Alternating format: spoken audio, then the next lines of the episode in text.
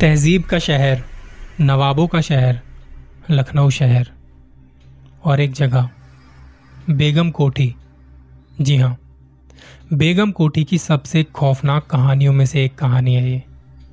लेकिन कहानी से पहले थोड़ा आपको इस जगह के बारे में बताना चाहूँगा। कहते हैं कि शहर का मिजाज पहचानने के लिए वहाँ की इमारतें ही काफ़ी होती हैं, लेकिन अफसोस कि हम में से ज़्यादातर लोग इस बात को समझ नहीं पाते।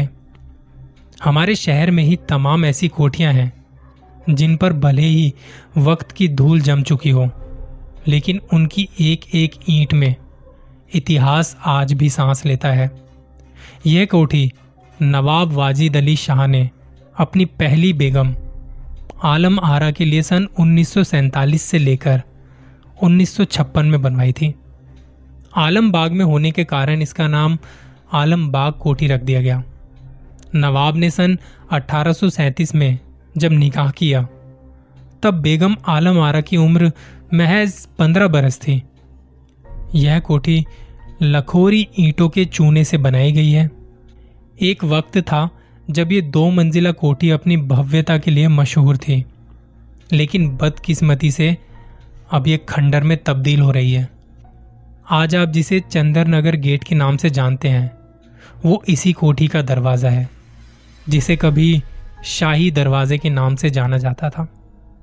दरवाजे के पास में ही बने हवादार कमरों में 24 घंटे द्वारपाल कोठी की निगरानी के लिए मुस्तैद रहा करते थे। वैसे क्या कभी आपने गौर किया है इस खूबसूरत दरवाजे की नकाशी को? अगर नहीं तो अगली बार जब उधर से गुजरिएगा तो 2 पल रुक कर देखिएगा, तब शायद आपको यह एहसास हो कि इस नायाब कोठी के साथ हमने कैसा रिश्ता निभाया है। वैसे इस कोठी का नाम उस वक्त भी ध्यान में आता है जब बात भारत स्वतंत्रता की 1857 में हुई पहली लड़ाई की होती है। कहा जाता है कि जनरल हैवलॉक ने इस कोठी पर आक्रमण किया, जिससे ये कोठी बुरी तरह क्षतिग्रस्त हो गई। बाद में अंग्रेज़ों ने इस कोठी का इस्तेमाल सैनिकों के अस्पताल के रूप में कर दिया। यहाँ फांसी भी दी जाने लगी, इसी वजह से इसका नाम फांसी दरवाज़ा भी पड़ गया। एक जगह, इतनी कहानियाँ और इतने सारे नाम, लेकिन आज एक हॉन्टेड इमारत के रूप में इसे जाना जाता है। अभी तक जो मैंने आपको जानकारी दी, ये कुछ महत्वपूर्ण बातें थी इस जगह को लेकर, लेकिन कहानी की शुरुआत अब होती है यहाँ से। दीपक और श्रुति नाम का एक कपल कॉलेज में साथ पढ़ाई कर रहे थे।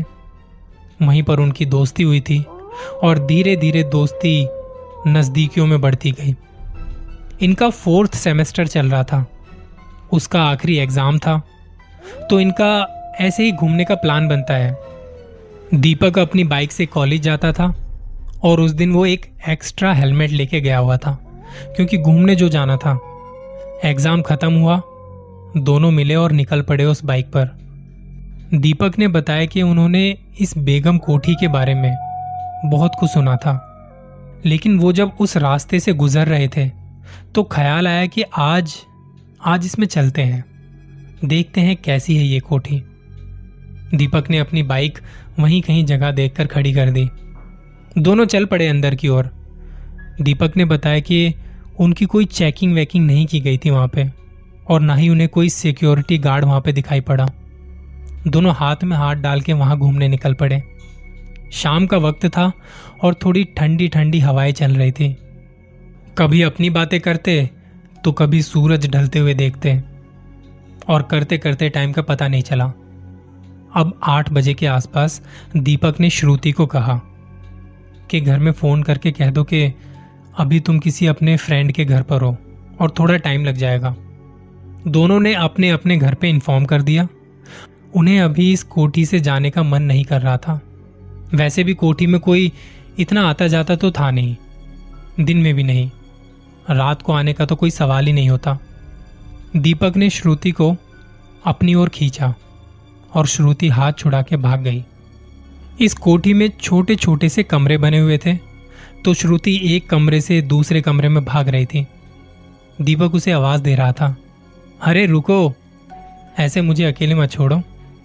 पहले तो श्रुति की आवाज़ आ रही थी।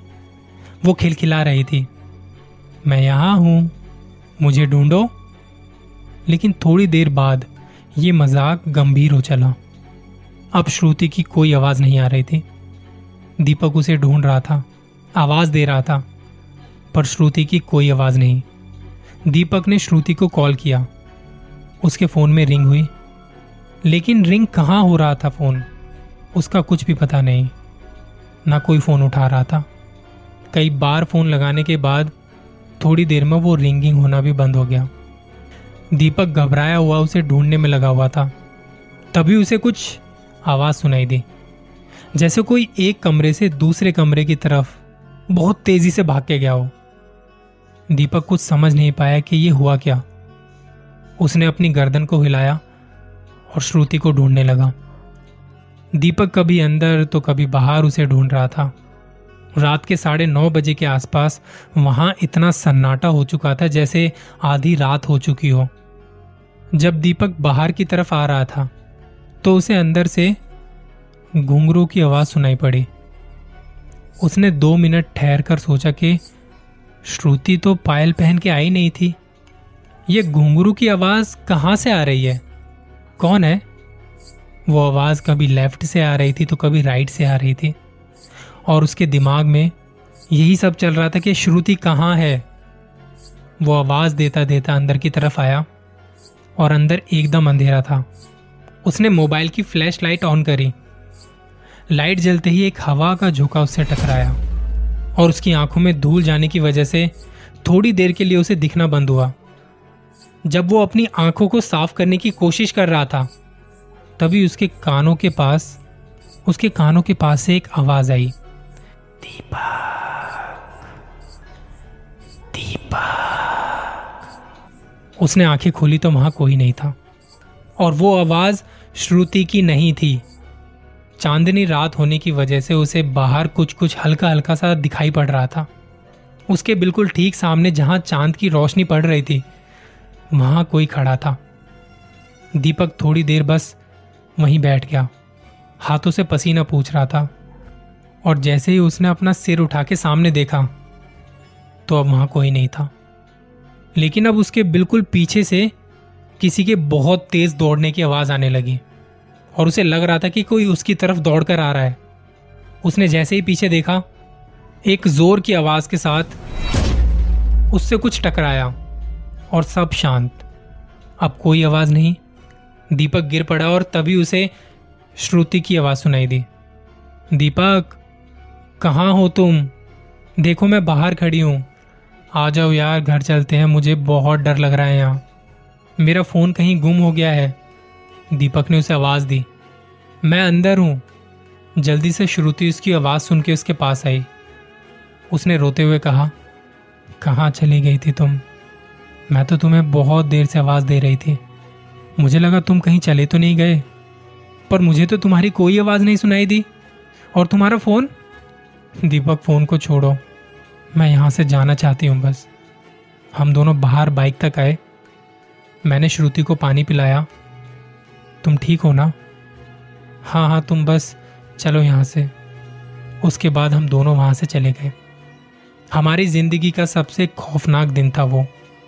बेगम कोठी के बारे में बहुत कुछ सुना था, लोग कहते थे कि वहाँ कुछ है, रात को कभी वहाँ मत जाना। हमसे शायद वो भूल हो गई थी, हमें वहाँ रात को नहीं रुकना चाहिए था। मैंने श्रुति को घर छोड़ा और उसे सॉरी कहा। श्रुति ने कहा, तुम ठीक हो ना? मैंने हाँ में गर्दन हिलाई और वो चली गई। मैं सारे रास्ते यही सोचता आ रहा था कि वो था क्या, वो क्यों था। लोग शायद सच कहते हैं कि बेगम कोठी में रात के वक्त बिल्कुल भी मत जाना।